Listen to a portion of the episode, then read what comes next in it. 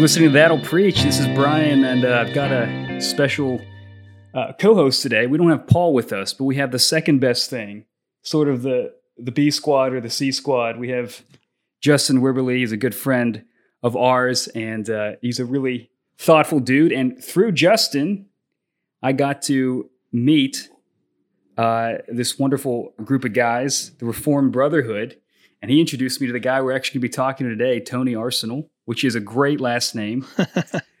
Much more manly than Wibberley. Yeah, I'm sorry to say. Nobody ever gets Wibberley correct. but uh, me and Justin, we're going to just have a, a, a, chat with Tony. And Tony, thank you so much for being with us. We really yeah, anytime. It. Yeah, glad to be here.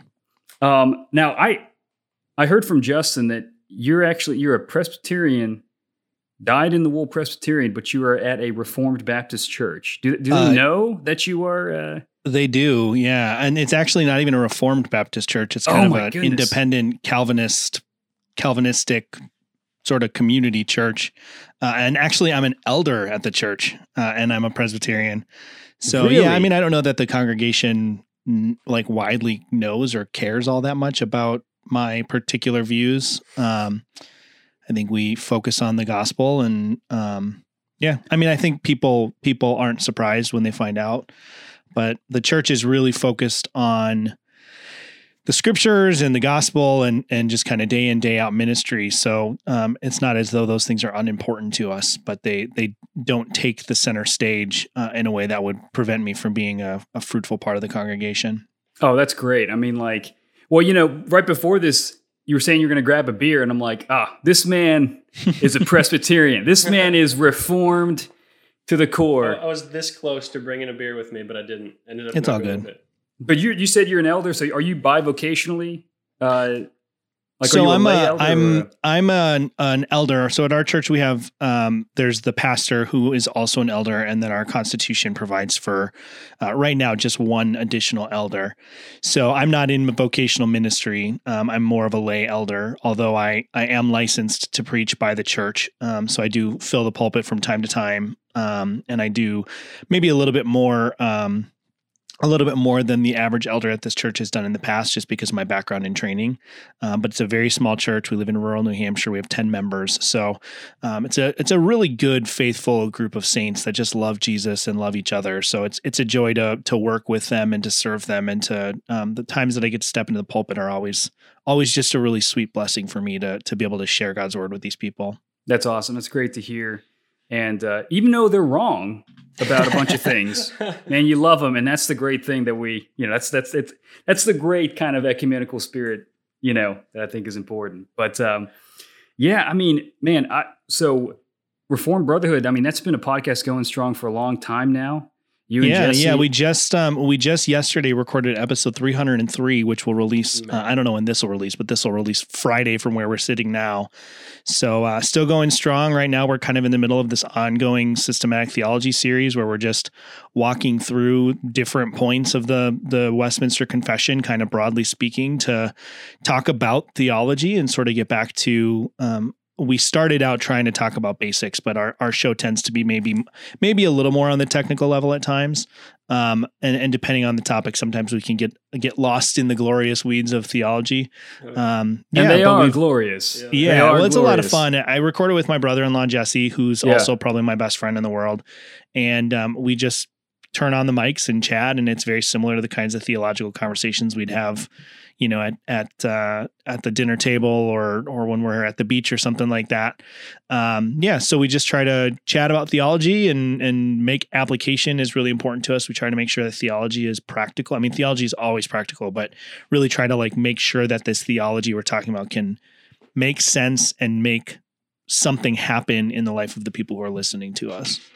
Well, if, if anyone listening has not subscribed to Reform Brother, you got to do it. You got to join the Merry Telegram too. This is a yes. lively bunch. It's a great bunch, and uh, immediately when you join, declare that you're a theonomist. That is the, that is the first thing to do, right? No, but no, I seriously, you it's it's the real deal. I love the way that you guys work through systematically a lot of these doctrines and how in depth it is. It's been helpful for me. And you know, Justin, like he, you know, normal people binge Netflix. He binges podcasts. I mean, like sure, the guy's a, a, machine, and uh, you're definitely one of the podcasts he loves to binge. And uh, again, this is a uh, it's it's really great to get some time with you. Um, one of the things that uh, I've loved is you have great interaction in like the Telegram and also like in uh, you and Jesse. I think do a good job of dealing with a lot of relevant issues, but in a very uh, thorough way. So some of your answers, some of the ways that you talk about things on your podcast, you take whole episodes, sometimes multiple episodes to kind of get everything right. And I appreciate that thoroughness. And the, one of the big things I wanted to to chat with you is because of some of your work on the uh, eternal functional subordination controversy. that uh, that that millions of Christians everywhere are yeah enraptured in. But uh, this was something that I first got attuned to in seminary around 2016 or something like that when people were talking about some some people at RTS Orlando were actually involved in that saying like hey you know there's this doctrine coming out that's that people are articulating to defend quote you know, complementarianism or traditional Bible gender roles and it sort of yeah. started as like a practical concern people were saying we get that when we talk about you know a wife submitting to her husband, people are going to think that means she's inferior. And so we're trying to find a way to show that that's not the case. And they use the Trinity saying that the Son submits to the Father and he's still equal to the Father. And that led to this whole controversy that just exploded. So, yeah. uh, what maybe just starting off, what kind of got you interested in this controversy? What what is it? What what's going on? And what got you interested in delving into it. Sure. So I became aware of this teaching um, that really it really came to the forefront in the summer of 2016, but it's actually been around for about 30 years. Um, okay. The most prominent place you find it in is uh, in Wayne Grudem's first edition of his systematic theology, um, which he teaches prominently in there that that the Son, um, not according to his human nature, but the Son in his divine nature is eternally uh, functionally subordinate to um, the Father. Uh, ad intra, which means at, in the inside of the Trinity. So God in Himself, apart from any consideration of the economy of redemption or creation, God, had He done nothing else uh, besides be God and and never created, the Son would still be subordinate to the Father in eternity past. And so, this theology is taught in Wayne Grudem's systematic theology.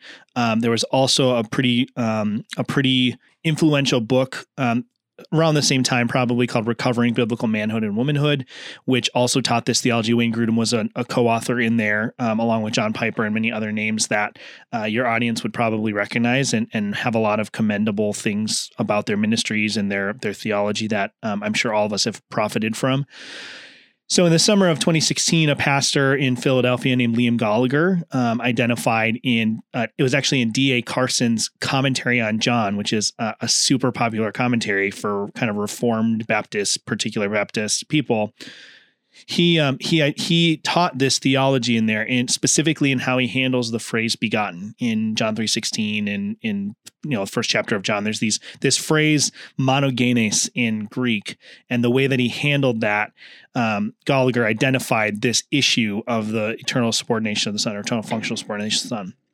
So Liam publishes a couple articles on uh, Aimee Byrd of all people's um, blog when she was with Reformation uh, 21, and this controversy blew up. And so this is where it kind of became public knowledge. Um, I I really could have cared less at the time, to be honest with you. Um, I was passionate about the Trinity. You know, I, had been out of seminary for a few years. My my seminary training was not pastoral in nature; it was academic in nature. So I did a lot of work on um, conciliar Trinitarianism and conciliar Christology. And even with that background, I I didn't fully understand what the issue was with this. I, I thought you know their logic seemed to make sense. I thought it was kind of a weird, novel way to to sort of deploy the doctrine of the Trinity, and I wasn't a big fan of kind of using a first order doctrine as a prop for like a fifth or sixth order doctrine of complementarianism. Right. Um, I'm a lot more.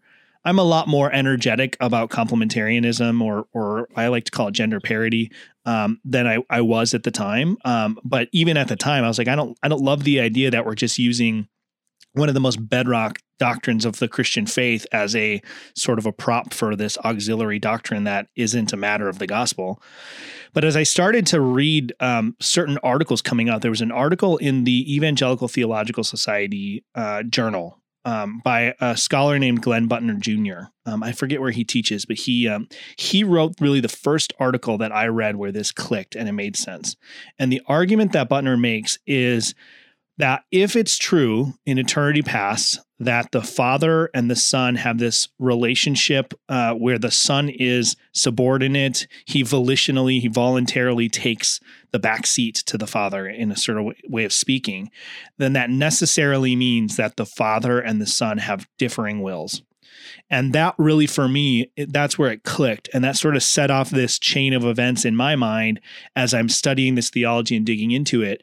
That this doesn't just present sort of a, an idiosyncratic or sort of an eccentric doctrine of the Trinity, it actually presents a doctrine of the Trinity that's alien to the the Christian tradition as a whole. That in in the conciliar period, the people who were making arguments that line up with um, with this theology were not the Orthodox Christians, like lowercase o Orthodox people like Athanasius and the Cappadocian Fathers and and those kinds of people, Augustine. It was the it was the heretics. It was Arius and his Arius' followers followers who were making arguments that the Son was still somehow eternal and somehow divine in a sense, but was always subordinate to the Father. The arguments being used by people like Wayne Grudem and Owen Strachan is kind of the biggest, loudest voice in sort of this phase of the controversy. Um, Bruce Ware is a big figure in this the arguments they were making really are the same arguments that were being made to justify why it is that people like Arius could say that the Son is is God, but God in a different way than the Father is. The Son is divine, but divine in a different way than the Father is. So as I dug into it, I just really realized um, this is not just a problematic doctrine. It's not just a uh, an error that's being taught. It's actually a heretical heresy position that's being taught. Um, and I think to be charitable and fair, I think Wayne Grudem and Bruce Ware and Owen Strachan, I think that they're Christians that love the Lord, and I think that they are very confused about what they're teaching and what they're saying. Um, I'm not saying that they're heretics. I'm not condemning them to hell. I'm not saying anything like that. But I am saying that the theology they're teaching does not match up with uh, the teaching of the Christian church going back I mean, to the very beginning, I think you can find in the Bible itself, in the New Testament itself. Um, obviously, we're, we're Protestants, we're Reformed Protestants. We want to ground everything in the Scripture. This theology of the Trinity, of the co-equalness, the the the utter sameness of the Father and the Son in respect to their status as God. This is a this is the biblical doctrine. So to depart from that in a sense and say that um, the Son is is God, but in a different sense or in a different way in reference to the Father, um, really is a, a, pretty big deal. That's a good summary of it. I mean, it, yeah, I, I, actually had uh, Liam Goligher as my as a professor when I went down. He he made mention of this, and he had a yeah. striking statement where he was like, you know. Uh, I think he was he was trying to he was being a little hyperbolic, but it was something like, you know, a, a, Catholic disagrees with us on the nature of justification, but like Wayne Grudem disagrees on who God is. Yeah, yeah, and it was a pretty strong statement. Yeah, at the time. It is a strong statement, and and in one sense, um, I might quibble with that a little bit that a, a, Roman Catholic who disagrees with us on the nature of justification also is disagreeing with us on who God is because we have sure, we have a God sure. who justifies and justifies in a particular way. Yeah. And and I I think the force of that statement is well taken. Um, but you're right. The, these um, these predominantly Baptist scholars, although there are a few people who would identify themselves in the, the Presbyterian stream of thinking, um, predominantly evangelical Baptist scholars, they don't quite realize that the vision, the vision of God that they are presenting, this this theology proper is the sort of technical term for this part of theology that we're, we're talking about. The theology proper that they put forward is not just a slight deviation or a slight change from what the church predominantly has taught, although they believe this is what the church predominantly has taught, and they've done some really poor uh, historical theology to try to back that up. This is a very significant departure from the, the history of Christian doctrine in terms of who God is and how the Trinity works and how, how the persons of the Trinity relate to each other. Um, it's actually much more, well, we might get into some of this, but it's much more influenced by sort of late postmodern ideas of personhood and what personality is than it, than it is by serious historical theological considerations from from the testimony of the church for the last 2000 years or from from the New Testament witness itself. So to boil it down, I mean and I'm just trying to like make it simple in my own head. the eternal functional subordination issue is that every Christian agrees that Jesus, with regard to his incarnate, you know, human nature, submitted to the Father uh, in his earthly uh, ministry. The sure. issue is whether he submitted as the eternal Son from all eternity. If that, right. if, if he is, if there's never been a time where he has not submitted to the Father, right? And yeah, yeah, and, right. And really the problem is that's two wills. That's that that makes two wills, and even it would be impossible for God to submit right. to anyone, right? Yeah. And so Jesus would not be the one true God if he had to submit or yeah. the Son. And some of this, some of the problem where this gets really sort of complicated and technical, and I'll try not to get too too lost in the weeds, is when we talk about God, um, we're talking about something that is utterly different than us. So so right. everything in creation is created, right? So there's a mm-hmm. point of contact between anything in creation and any other thing in creation. So I'm fundamentally more like the the wood that is in my desk than I am like God himself. Like there's more I share more in common with the metal in this microphone stand in front of me mm-hmm. than I do with God. But that doesn't mean there's no point of contact. And so to to resolve that what theologians have done is they talk about how we speak of God in in a um in analogical sense. And what that sure. means is what we say about God is true, but it's not uh, it's not analytical. It's not specific. It's not it's not a one to one correlation. So when I say that God is a father, and I could be talking about God the Father, the person, or I could be talking about God kind of uh, collectively as the whole Godhead is a father, the father of creation, the father of redemption. I'm saying that I mean something similar. There's a point of contact between when I say that God is a father and when I say that I'm a father or that my mm-hmm. my father is a father. But I'm not I'm not saying that everything it means for me to be a father, it means for God to be a father. Namely, I began to be I began to be a father at some point when my son was conceived and God never began to be a father. If we're talking about the Father, God the Father, the first person of the Trinity, he always was with his son. Mm. And so there never was a point, or there never was, to kind of use Arius's language in reverse, there never was when the Father was not the Father. And there never was when the Son was not the Son, because right. they are eternally the Father and the Son. They eternally relate to each other in that sense. And so one of the problems that happens in this controversy is these theologians because they're operating a lot of times without a good understanding of some of these kinds of these categories i mean wayne grudem he's a new testament scholar he's an exegete he's not a systematic theologian so i've never quite understood how it was that he came to be the author of one of the best-selling systematic theologies in history but yeah. he's not he's not classically trained as a systematic theologian so some mm. of hmm. these categories of analogical and and um, equivocal, unequivocal. Some of these categories he he might not even be aware of of how they function. You're sounding and like so, Thomas. Uh oh. Oh yeah, well, we don't want to we don't want to go too far down that way. We don't want to. Sorry. Yeah, right, right, right. but, but I mean, that's a good point. Thomas Aquinas is this big hot button topic right now in yeah. the same circles. And the, yeah. the, a lot of the reasons I think they're trying to reject Thomas so much is because the insights from Thomas, which are not new to Thomas, there's no right. sense in which this part of what Thomas is teaching is unique yeah. or novel with Thomas. Um, this kind of insight is something that just blows up their whole theology because they're looking at this and they justify their theology to say that the Son is eternally functionally subordinate, which is hmm. just a weird statement. They're using that they're saying that because they look at scripture and they see language that appears like the son in eternity past is subordinate. So, like Psalm 110, the Lord said to my Lord, well, if you unfold that package, we're talking about the Father speaking to the Son and the father gives the son a task sure. or he gives the son a kingdom and then the he son receives him. that kingdom right yeah, he sends yeah. him so they're looking at this language and they're saying well like see like a, a person who sends is clearly superior to the person who is sent and we're saying, okay, well, but like we're we're trying to glimpse into a timeless interaction, like a, an interaction sure. that has no logical sequencing. We don't we don't have any phrasing or wording or concept to explain that. So we have to recognize that what the Bible is doing is, is accommodating itself to our limitations. So we're right. not looking at it and saying this is exactly how it happened. We're saying this says something true about how about what God did in eternity past and who God is in eternity past.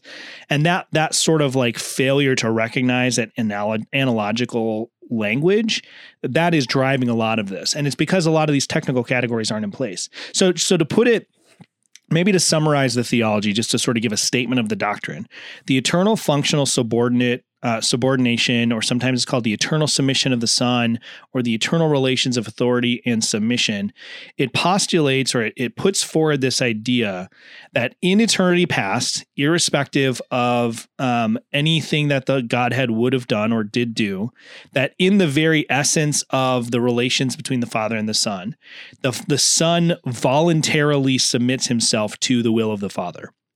Now, even just the way that I phrase that, I have to already have two wills in place. So, so they don't sure. quite seem to see that. Yeah. Um, and the Holy Spirit often gets lost in this whole mix. Um, most of the time, if pressed, the Holy Spirit is then seen as submissive or subordinate to the Father and the Son. Sure. Um, so, this theology is is taking what we call economic realities or ad extra realities. That is, the things that we see God doing, the persons of the Trinity doing oriented outside of the Trinity, it's taking those relationships and it's pushing them backwards into eternity past. And so we it, they say, well, the Son in the economy of redemption, the Son in the the saving act is sent by the Father and submits to the Father. He it's his food to do the Father's will. You know, the Father is greater than I. All of this language that we look at, that language cannot and must not be pushed backwards into the inner life of the trinity but that's exactly what this theology mm. argues needs to happen is they confuse this element and instead of saying right this is a this is a passage about the mission of the redeemer even before the incarnation, we still have yeah. language about the Redeemer being sent, and there's there's language that implies submission, but it's always in reference to the work of the incarnate God man. So even though the language is being said and is portraying scenes that happen prior to the incarnation, it's still in reference to the ministry of the incarnate God man. So it's it's got to always be spoken of in light of that ministry, in light of the incarnation, even though it may not be sort of located in the incarnation itself. You can't separate it. Like so, basically, if somebody says, you know, hey, look, you guys aren't uh, you're letting your creeds dictate your doctrine, whatever. Clearly, there's a sending before the incarnation. So there's a submission before it, and you're you're saying like, well, okay, if you want to cash that out of the way, you're also inferring a temporal sequence of right. a suggestion and a volunteering. Yeah. And then even at that point, there's two wills in God. So you're trying to make that text do too much and I love the point that you made where it's like, uh, what maybe I'll back up. Something that's been fascinating hearing you talk about this is is and even just following this kind of debate over the years is that it really began to me it seems like it began with a sociological kind of concern. Yeah. Uh, complementarianism doesn't sell. Male only priests or uh, uh, clergy or whatever doesn't doesn't sell. And so there's there's there people are trying to find a theological apologetic and they find one maybe sloppily in the Trinity. When I really yeah. think, I mean, I think the economic Trinity, I think you could still, I don't even know why you have to go that far, but that was the idea. And then what happens is people go, we've got this great Trinitarian defense for why submission does not equal ontological inferiority or something like sure. that. And then if anyone goes, well, technically, it's, there's this eye roll. It's like, yeah. come on, we're getting beaten up by the feminists, and you're gonna you're, you're gonna take us to task on this fine little yeah. point and by the way, it's a Catholic point. You know, by yeah. the way, it's it's you know you're you're you're bringing in Thomism into all this stuff, and it's sort of this thing where there's this political end because what I saw was, um, you had the EFS people saying this is a defense of, you know, complementarianism. Then you had people who are complementarian or, or gender you know traditional or uh, yeah however you you phrased it parity i call it parity. gender parity right who hold to a gender parity saying guys, I don't think we should be saying this. And then the people who are holding EFS are going, well, why are you giving the egalitarians ammo against us? Yeah. And then people who are egalitarians are going, see, you guys are heretic, patriarchal, terrible people. Right. And it, there's there's all these political angles to it that make it especially heated. And uh, but then the way that you're phrasing it, it's like, wow, wait a minute. Actually, this is how bad things happen when we don't when we aren't careful when we should be. In a weird yeah. way, it's like we're taking a cue from the culture and the culture battle, and we're modifying our theology for yeah. it, which is actually what most conservative evangelicals criticize liberal Protestants for doing. Yeah, yeah, and, and in a lot of ways, the arguments um, as they unfold, um, people like Wayne Grudem, Bruce Ware, and, and Owen Strachan, who's like the captain of the anti woke squad. Um, they, they like are actually team. yeah, they they actually are um, they're making the same arguments as the progressives and the liberals. They're just doing it from the other, like the other perspective, the other part of the argument. So both both parties are making arguments reasoning from the nature of the Godhead to how human relationships should play out. And so Matthew Barrett, who's a scholar at Midwestern um, Baptist Seminary, um, really, really top notch theology proper doctrine guy, but he boils stuff down. He has a book called Simply Trinity, um, mm. and it's called The Unmanipulated Trinity. And so he has a chapter in there that basically demonstrates that what's really going on is that these these scholars and and theologians and pastors who are advocating this, they've actually adopted uh, the social trinity model.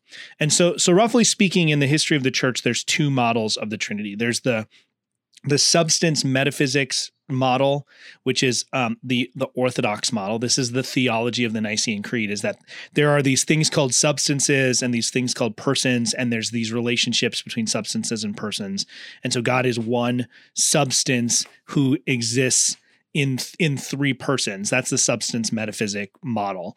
Um, then there's this social trinity model, which is not entirely new, but it, it really takes shape in in the sort of 50s, 60s, and 70s, right? And the early part of that that era. I mean, it has some antecedents in the, the 19th century, but really the 20th century is where it takes off.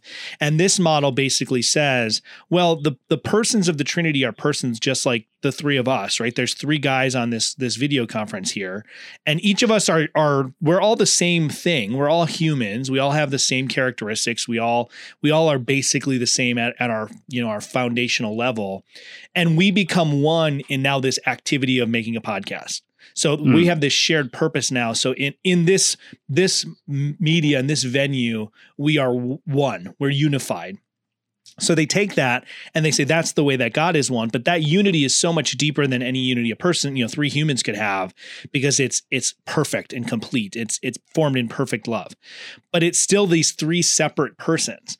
So what's hmm. happened now is that whether they realize it or know it or not, the the EFS advocates um, and now people like James White are starting. We're starting to see this has, been occurring in the theology of James White for some time now. Um, they're starting to argue this theology where now what we have is we have the Father and the Son are persons basically just like you and me, and so the Son voluntarily submits his will to the Father's in this sort of perfect society that is called the Trinity, and then the Spirit so also further submits himself to the Father and the Son together. Well, the liberals do the same thing. They just have a difference of opinions on what that uh, unity looks like. So they would look at it and say, well, the unity is a, a unity of equal of utter equality. The Father and the Son are basically interchangeable with each other in reference to the Godhead, and therefore, he, male and female should be basically interchangeable to each other in the functioning society. Well, the EFS advocates and Doug Wilson, who I don't know if your if your audience knows Doug Wilson or is a fan of Doug Wilson, but Doug Wilson actually does this almost explicitly in, in most cases, where he's he's taking the way that the Godhead is and he's now kind of cutting and pasting that on top of human relationships.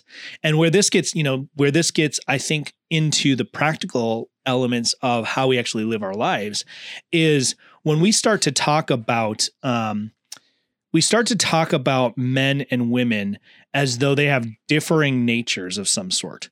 And although the EFS advocates would say that's precisely what they're not doing, what they are actually doing if you if you unpack their theology is they're setting up this scenario where a man is authority sort of in in essence and a woman is submission sort of in essence and so you do have some i don't think that doug wilson goes this far but you do have some people that will say all men are authorities over all women individually hmm. so my wife would be a, would need to be submissive to you and your mother would need to be submissive to me because I'm a man and and she's a woman. And so this can play out in really dangerous ways. So there are some some movements on the extreme fringes of pa- the patriarchy movement. This by no means describes all of patriarchy.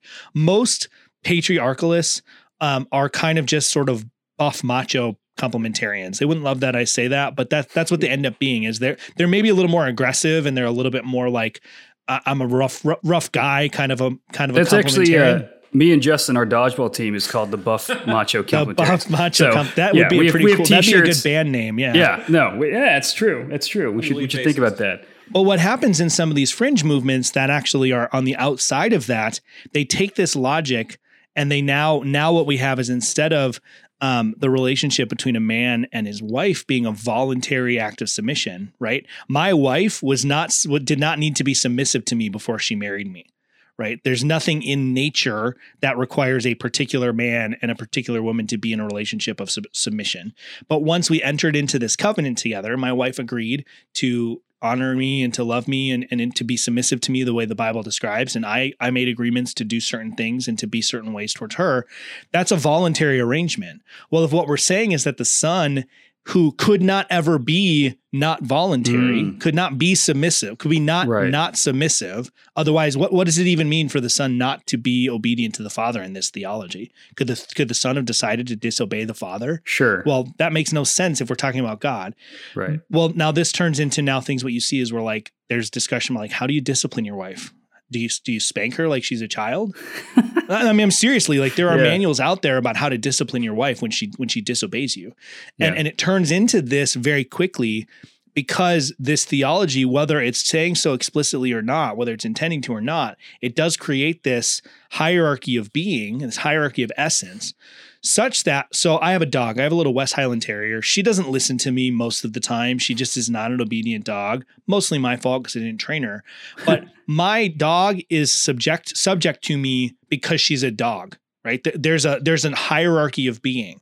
There's an essential subjection to me that my dog has, such that, it, and I would never do this. I love my dog. So I even feel a little guilty saying this. If I decided that I didn't want my dog to be alive, I can legitimately take her to the vet and just have her put down right? Or I could mm. take her and you know, could go old yeller on her, take her out back and shoot her. Like nobody's gonna send me to nobody's gonna send me to jail for that. Yeah. Right?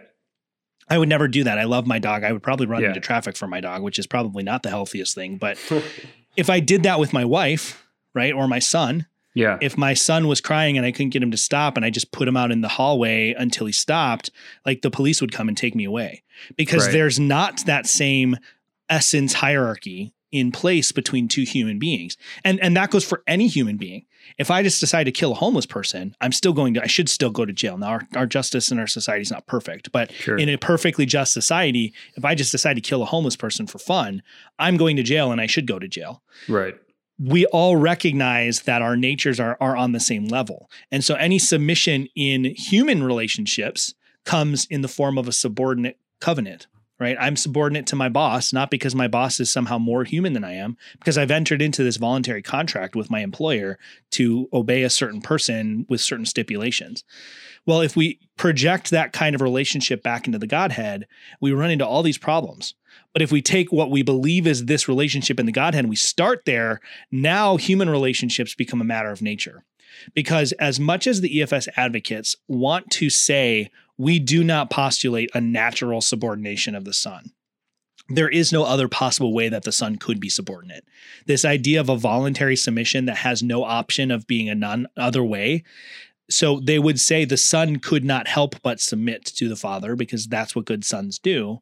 Well, now what you've done is you've made it, it's no longer a contingent decision. It's fundamental to who the son is. So now you've pushed it back into the realm of nature. He, he could have done otherwise. Right. He couldn't right. have done otherwise, right. is what they'll say. He couldn't have done otherwise. Well, that's no longer voluntary. If there's no, if there's no contrary option, even conceivable, even hypothetically, then you've pushed this into the realm of natures. So now you're taking what is a natural submission in a natural subjection between the father and the son. Now you're drag- dragging and dropping that into human relationships, and now you have women naturally subject to men, and children naturally subject to women and men. So it's it it really becomes this problem that doesn't necessarily lead to abusive situations, but it certainly lends itself to abusive situations and has concretely resulted in abusive situations. So this theology is eminently practical, even beyond understanding the, the technicality of it and recognizing that one one view is the Orthodox Christian position and one is closer to Jehovah's Witness theology. Um, hmm. Even beyond recognizing that, this has real world practical implications for how we treat people especially as men especially how we treat our wives. And i think that's that's the piece that also seems to get missed because people like Bruce Ware and Wayne Grudem and Owen Strachan, they're nice dudes, right? I'm sure that they treat their wives in lovely ways. I'm sure they love their wives. I'm sure they take great care of them. I'm sure they love their kids and take great care of them. But that still is a reality that results from this theology is that it creates this hierarchy of being within humans, which is ironically precisely the opposite of what they were trying to do when they formulated this theology. Okay, so you mentioned Doug Wilson. That's the he's the pastor in Manhattan right? He writes for the Gospel Coalition. That's that guy. Yeah, I think yeah. you're thinking of Tim Keller. Yeah, yeah. Oh, right, right, right. right. Yes. yeah, very different people. I, I, think the common rebuttal is uh, you're adopting Aristotelian metaphysics. You're taking basically a pagan model of reality, and you're using that as the grid to which you understand the Bible. So you take a pagan vision of personhood, or even a Roman Catholic version of personhood, and that's what you use to establish it. But what it sounds like you're saying is, well, look, nobody can just, you know, not have some kind of yeah. framework where they view reality. Um, if you don't adopt sort of the classical theistic, it's not even Thomas, it's it's not even Thomism, it's just the classic theism view of right. how you inter- how you make connections between words. You know, uh, you're going to adopt another one, and it seems like you're saying we're adopting sort of a, a postmodern yeah vision of personhood and relations. it's common to say, well, Tony, we're just reading the Bible and you're you're just uh, enslaved to these creeds and confessions. Um, well, what would you say to that? If someone's saying like, "Look, I thought we were we're Protestants, right? I mean, wasn't there a great confession of the Catholic Church and we protested because it was about the Bible?" Yeah. I mean, what would you well, say to that? First, the first thing I would say is that that's that's not true. uh, the the the most comprehensive uh, sort of confessional document or um, ecumenical document coming out of the Roman Catholic Church was a response to the Protestant Reformation and the Council of Trent. But apart from that, I mean, I, I so I think it's a valid concern, and it's something that as as confessional Christians we should be aware of, and we should be able to speak to, and we should understand that it is potentially a blind spot for us. There are a lot of people who um, could probably quote you the the chapter and verse of the Westminster Confession that excludes you know EFS or or this that or the other thing, um, but probably couldn't go back and show you where that is in the Bible. Hmm. Um, so I think that's a valid um, concern, and it's something that as confessional people we should be aware of, and we should know that it is a potential gap in our armor that we should we should make sure to shore up. But the the deeper question I think is is about how we understand what the, the world of the New Testament authors are. Hmm. Right. So the, the Bible didn't just like drop out of the sky. Right. These are these are men who were moved by the Holy Spirit and, and spoke uh, to quote Peter, who moved by the Holy Spirit and spoke what the words were that God had given them. But that does, they were still words that God had given them. It wasn't as though they they went into some ecstatic trance and sure. spoke meaningless languages that somehow we understand to be the Bible, right? That's that's the Joseph Smith model, right? That's the yeah. Mormon model where he finds these golden plates in the ground. He doesn't even know what they say. He goes into this trance and he translates them. Or or the Muslim model where Muhammad is he's illiterate. He doesn't know how to read or write, but somehow he receives this revelation and communicates it uh, in writing. So when you read the Bible, if you read I, and you don't even have to read that carefully.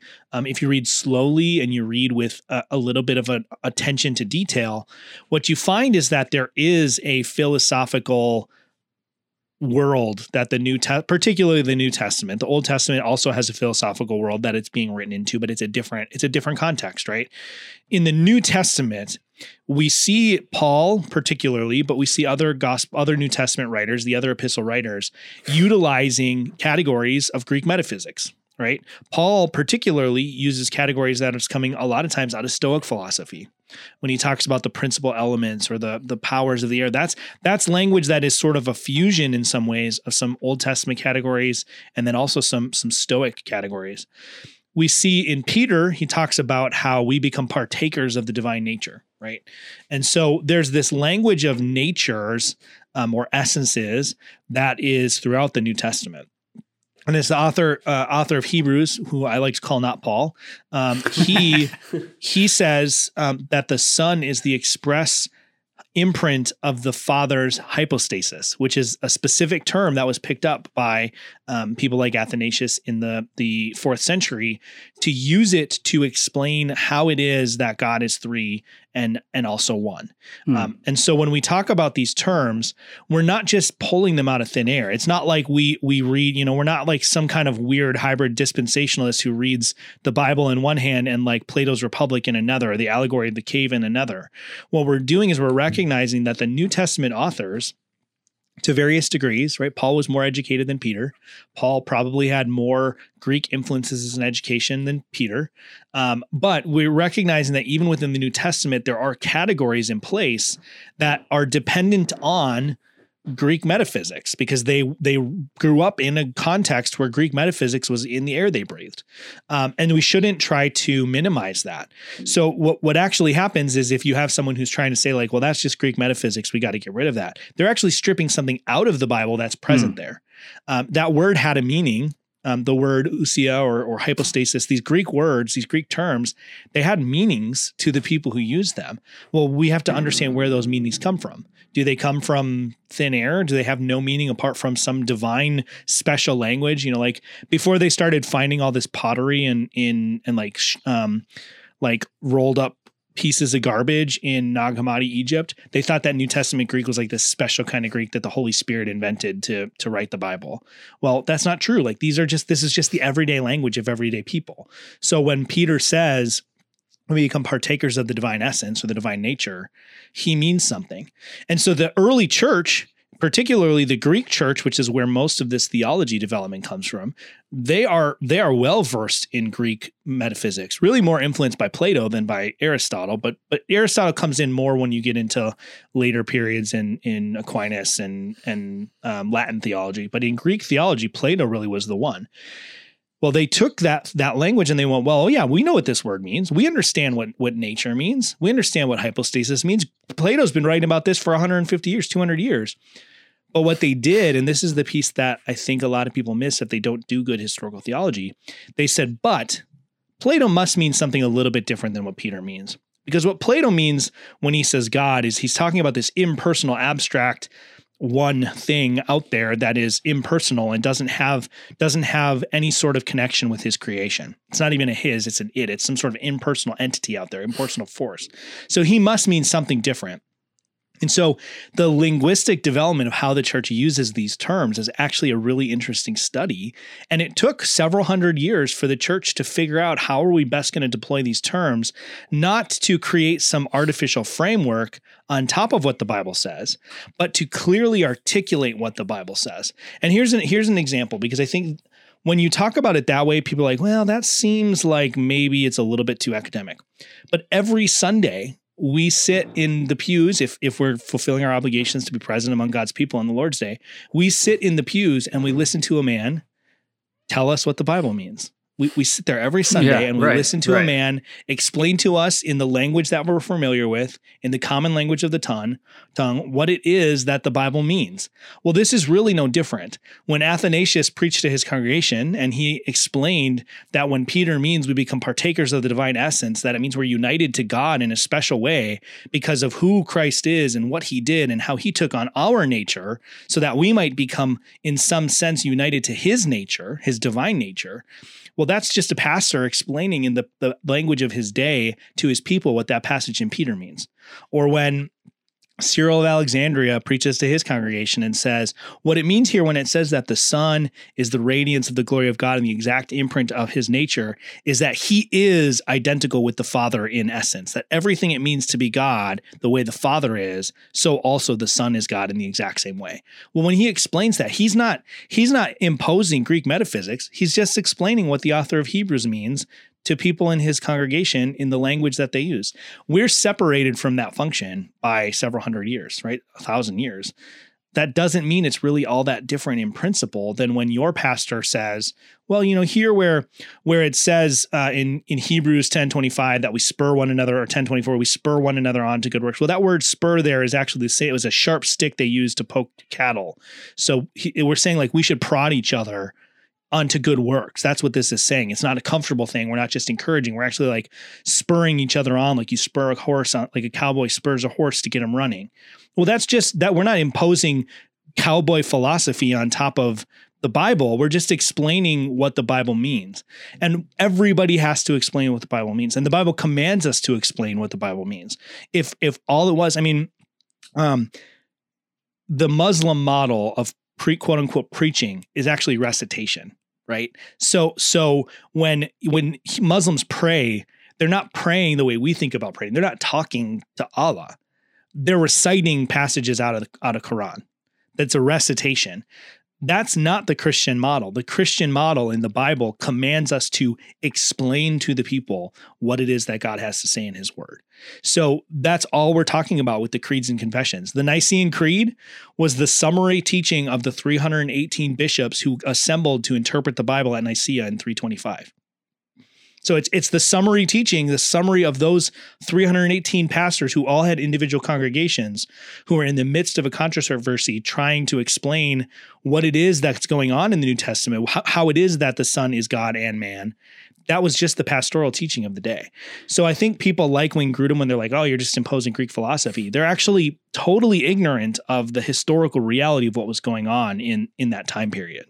So is this saying that because um, the New Testament authors, the apostles, spoke in the metaphysical framework of their time, is that an affirmation that that metaphysical, metaphysical framework is in fact true? Is that like an all truth is God's truth? Like this is actually how we should view personhood yeah, I mean, in essence? I, I, think I think um, the church's statement on the matter, which um, Athanasius actually took all the bishops at a certain point in 367. He called all the bishops in his region.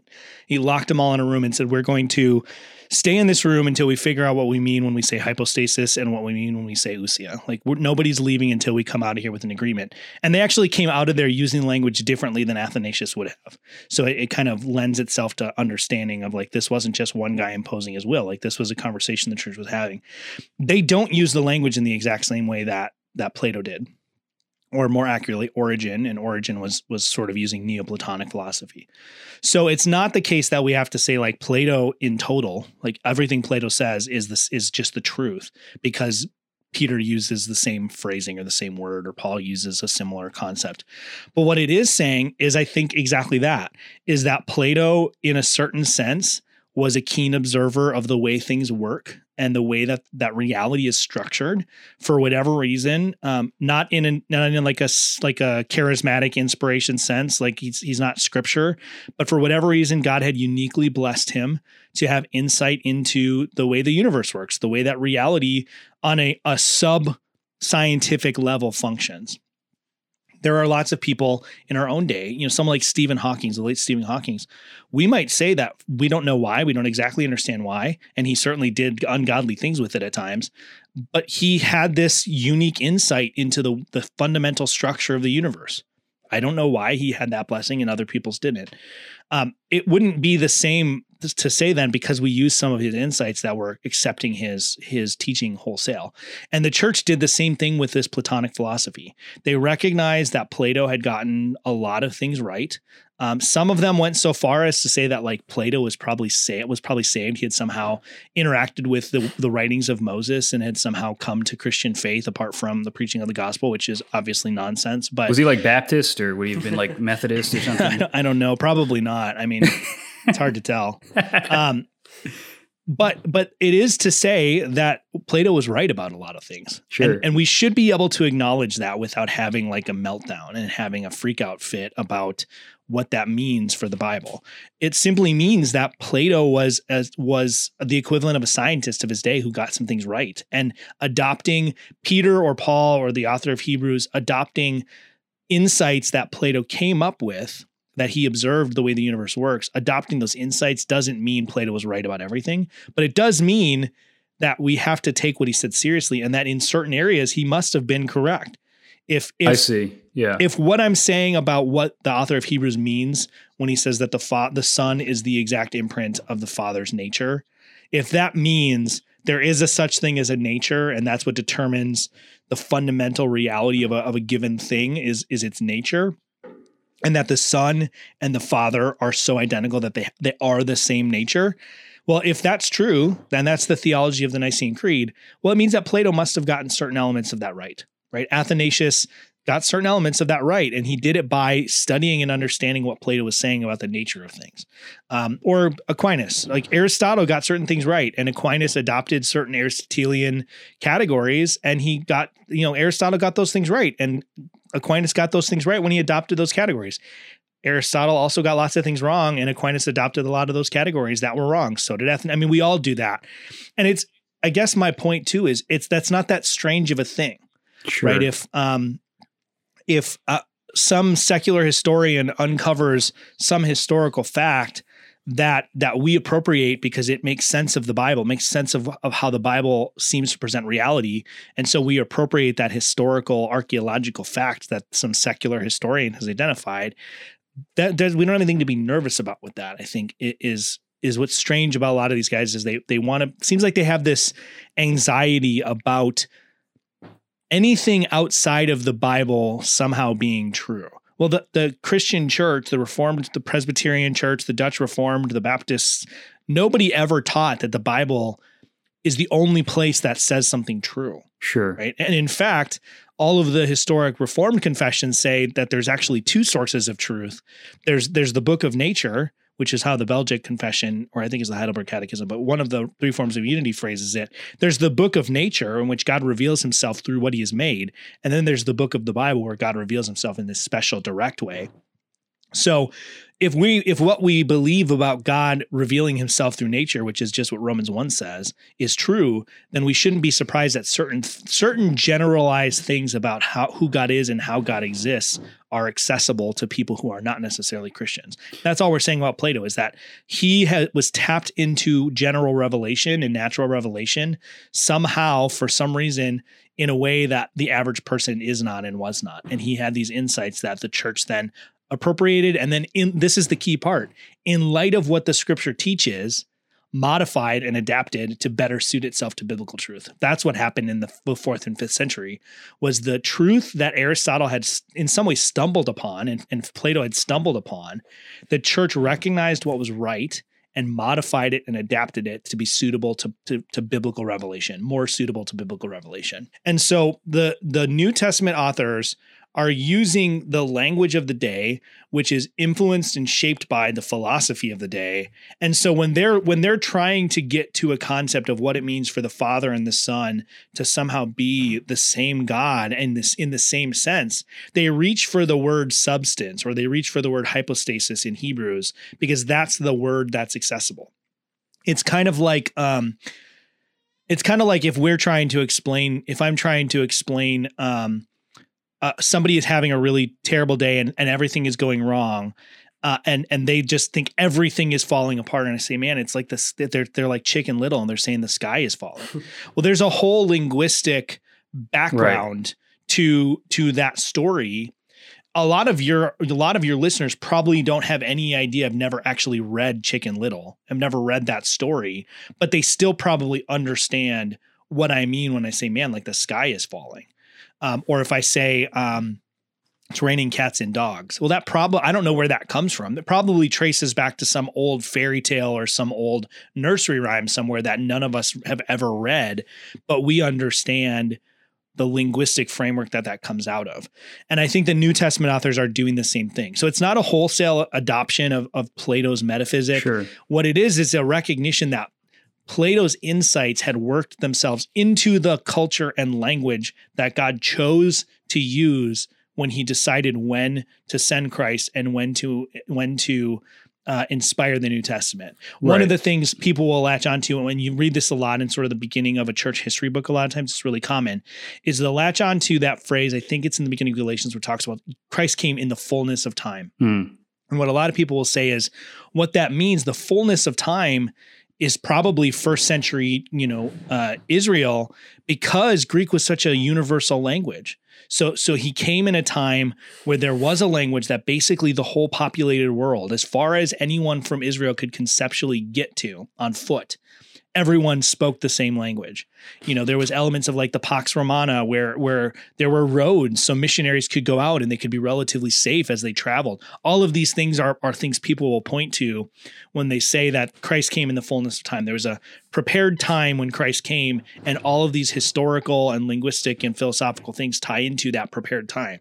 Well, the philosophy of Plato and its dominance in Greek culture and its influence on the Greek language, that's part of the fullness of time too. Hmm. So God, God, I don't want to say waited because it's not like God was like sitting there watching right, his right. watch, but God chose that particular time and place I think it's reasonable to say he chose that time and place for the revelation of the New Testament, the, the person of Christ to come, and then the subsequent reflection on that reality and the, the inscripturation of the revelation of God, because the linguistic categories and the philosophic categories that became substance metaphysics, they were present. So there was actually language now that God had had providentially brought into place to describe what we're talking about.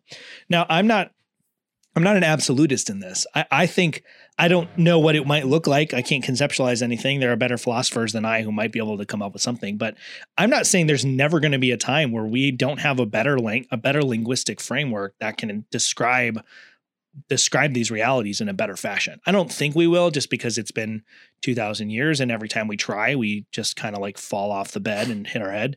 But um it's not impossible that there might be some better philosophical framework that comes down the pipe in 100 years that better explains the mystery of the Trinity than what we have now.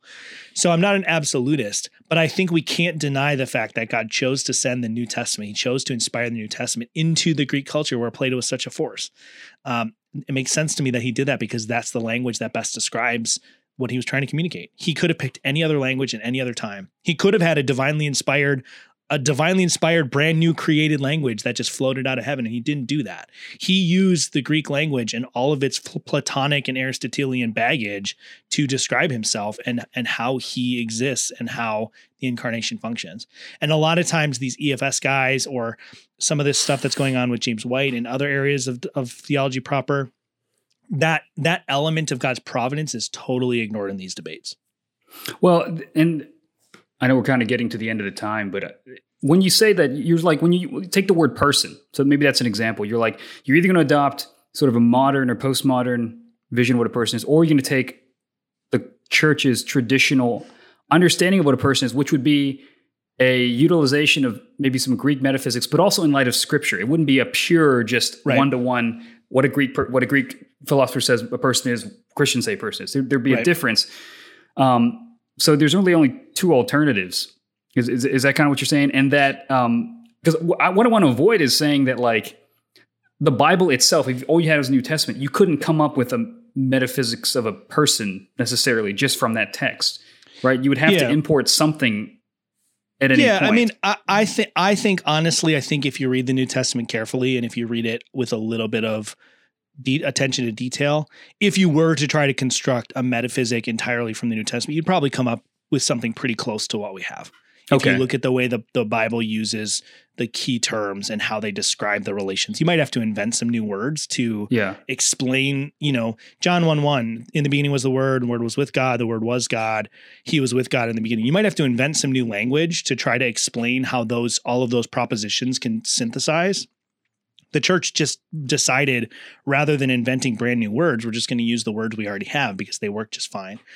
Um, but that said, the the idea of person is a perfect example. So when we think of a person in our modern context, we're deeply influenced by sort of postmodern liberal concepts of what it means to be a person, right? And this is particularly uh, important in like abortion debates right now in our country. Hmm. What does it mean to be a person? Yeah. Is is a a um, a grouping of cells that has no consciousness is that a person? It, it, once it once that grouping of cells develops a brain that can sense pain is that a person? When it develops a group of cells that that functions like a heartbeat and pumps fluid around in a circulatory is that a person? So all of those are questions of personhood. But when you talk about personhood you're usually thinking about something in terms of like a, a set of rational faculties right? Uh, we, yeah. I wouldn't think of like my dog as a person necessarily right. it's right. more of a person than like the keyboard on my desk that has no rational faculties right? My dog has some rational faculties. It remembers where it left its toy. It Yeah. remembers who's supposed to be here and barks at the people it's not supposed to be here. But it's it's not a person in that sense that we would say we're a person. In the early the early church in this Platonic philosophy and and Aristotelian categories, that's totally different. So when you talk about a person, you're translating the word hypostasis. The the can of beer on my desk and the keyboard on my desk and me, we're all hypostases. We're just individual instances of a particular kind of nature. That's what a hypostasis is. Hmm. So all of these concepts of personhood and interrelationality and and recipro- you know reciprocity, all of these different categories that are so important in um, sort of psychological categories of personhood that are prominent in our time. That's not at all what the people who wrote the Nicene Creed were talking about. That's not what Plato was talking about. That's not so that therefore is not what the Greek language was talking about when it says hypostasis. So we have to be careful, and that's exactly where we get this. That's that's where the social trinity model comes in. James White. I don't want to bag on him too much, but James White in his debate with Roger Perkins, he argues that the reason we should say and must say that the the um, each person of the Trinity has their own distinct self center of self consciousness is because that's how the persons love each other. They're conscious of themselves and therefore conscious of each other, and that's how they love each other. And he says that's what the church has always said. Well, that's not what the church has always said. The church has always said that the Holy Spirit is the bond of love between the Father and the Son, and that has to do with the reasoning. And we, that's a whole totally different concept. I But hope he's importing are, a modern vision Yeah. of personhood into that. But like, obviously, if they're people, they're gonna have to have centers of consciousness that love other, and that whole Right. thing is in challenge of like, well, is that what person means in exactly. the Bible? Yeah, Or- exactly. yeah. So it in the New Testament, we can either assume that they are using the word person or the concept of person in a way that nobody used the word concept of person for another several thousand years, um, or we can assume that they're using the word hypostasis the way that everyone else in the Gotcha. era used Yeah. hypostasis. Which the word hypostasis, this was one of the clarifications they made in 367. The word hypostasis and and ousia or which is nature, they meant the same thing. They were roughly cinnamon, syn- Okay. synonyms, synonyms. cinnamon buns. Yeah, And yeah, and they, they referred to like the fundamental reality of a given thing. yeah. Hypostasis was a little more more like distinct, and ousia was a little bit more broad, but they they referred to the the individual realities that were walking and talking and existing around. That got refined. Now hypostasis is the way that God is three, and ousia is the way that God is one. So ousia refers to the essence of what God is, and hypostasis refers to the individuality of the persons of the Trinity. So so we can either assume that the Bible and the people who are using this language are using it the way everyone else at the time was in their own modified way, or we can kind of take the James White approach and assume they're using it in a way that like didn't happen until like psychological literature in in like 1960. Um, I think the first option is a lot more realistic. So basically, it's like, look, you're, you've got to. It's um. Let, let's say let's adopt this new modern vision and see how it works. Well, if you plug it into the equation, the answer is you're like, well, wait a minute, you're gonna have all these Right. problems here. You change it Yeah. up here, and maybe it kind of works for your arguments here, but you don't realize you've messed up this. And then the church tradition has been like, yeah, we knew that. That's why we said Right. this instead of that. And that's Exactly. that, man, that that gives me such an appreciation for church history and and classic theism. I mean, I think there there is a little bit of a retrieval of that. I think in reformed evangelical circles of saying like all the reformers they didn't argue about this because they agreed with Right. it, you know. Yeah, and exactly. uh, man, it, it, and something that been as you've been talking about all this, I'm just like, you know, justification is really important. Obviously, sanctification is important. Talking about spiritual gifts and church policy, these are all important. But it's like thinking about who God actually is. You know, I don't know how much I remember before going to seminary. I was like, I had not really thought about the being Yeah. of God and why Yeah. the Trinity matters. You know, and uh, I think what you've done, and especially in, in the episodes you've done in your in your podcast on the Reformed Brotherhood, has really articulated like th- there's a reason the church spent centuries really trying to get this right Yeah. because we're Yeah, talking about is- the central things. This is maybe a little bit of an overstatement, but it's an overstatement for the purpose of illustrating something. Yeah, when I sit down to have a theological argument with a uh, a let's just say a Muslim, Yeah. I'm not going to spend time arguing about end times, right? I'm not going to debate eschatology with them. I'm not going to debate uh, the nature of revelation with them, although that might come up. But I'm not I'm not going to debate um, th- I'm not even going to debate the nature of justification and how one gets right with God. I'm not going to debate how we arrange the government of our different ecclesiastical bodies. I'm going to debate who God is and how God functions, right? I'm going to debate who Jesus Christ is and the fact that he is truly God and truly man, right? So those are first order doctrines. Yeah. And so I think a lot of times there is this response from these EFS advocates. They're like, well, we, we agree on so much, right? Like we got our, our eschatology is usually the same.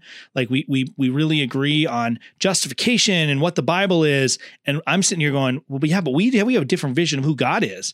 So we can talk about how the Bible functions all day, but you think a different God inspired that same Bi- that Bible. So we can talk about inspiration, but we have to get to the more more foundational element of who is God, who is Jesus Christ, um, and that's unfortunately that's where we disagree with the EFS people, and that I think that's where we have to frame the debate is that we have competing understandings in the vision of who God is. That's a first order doctrine that we have to figure out. We have to settle it, and just to maybe put a put a point on it as we kind of wrap up Jude tells us that there are many people who will be deceived and that we should, if we can, we should pluck them from the fire.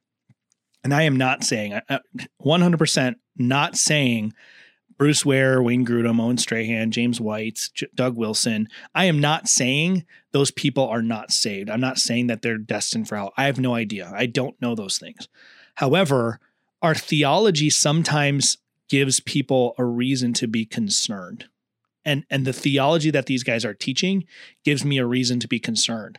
And so you better believe i'm going to be aggressive because you don't pluck someone from the fire in a gentle fashion. There's no hmm. way to do that. You rush in you break the door down you grab them by the collar and you drag them out.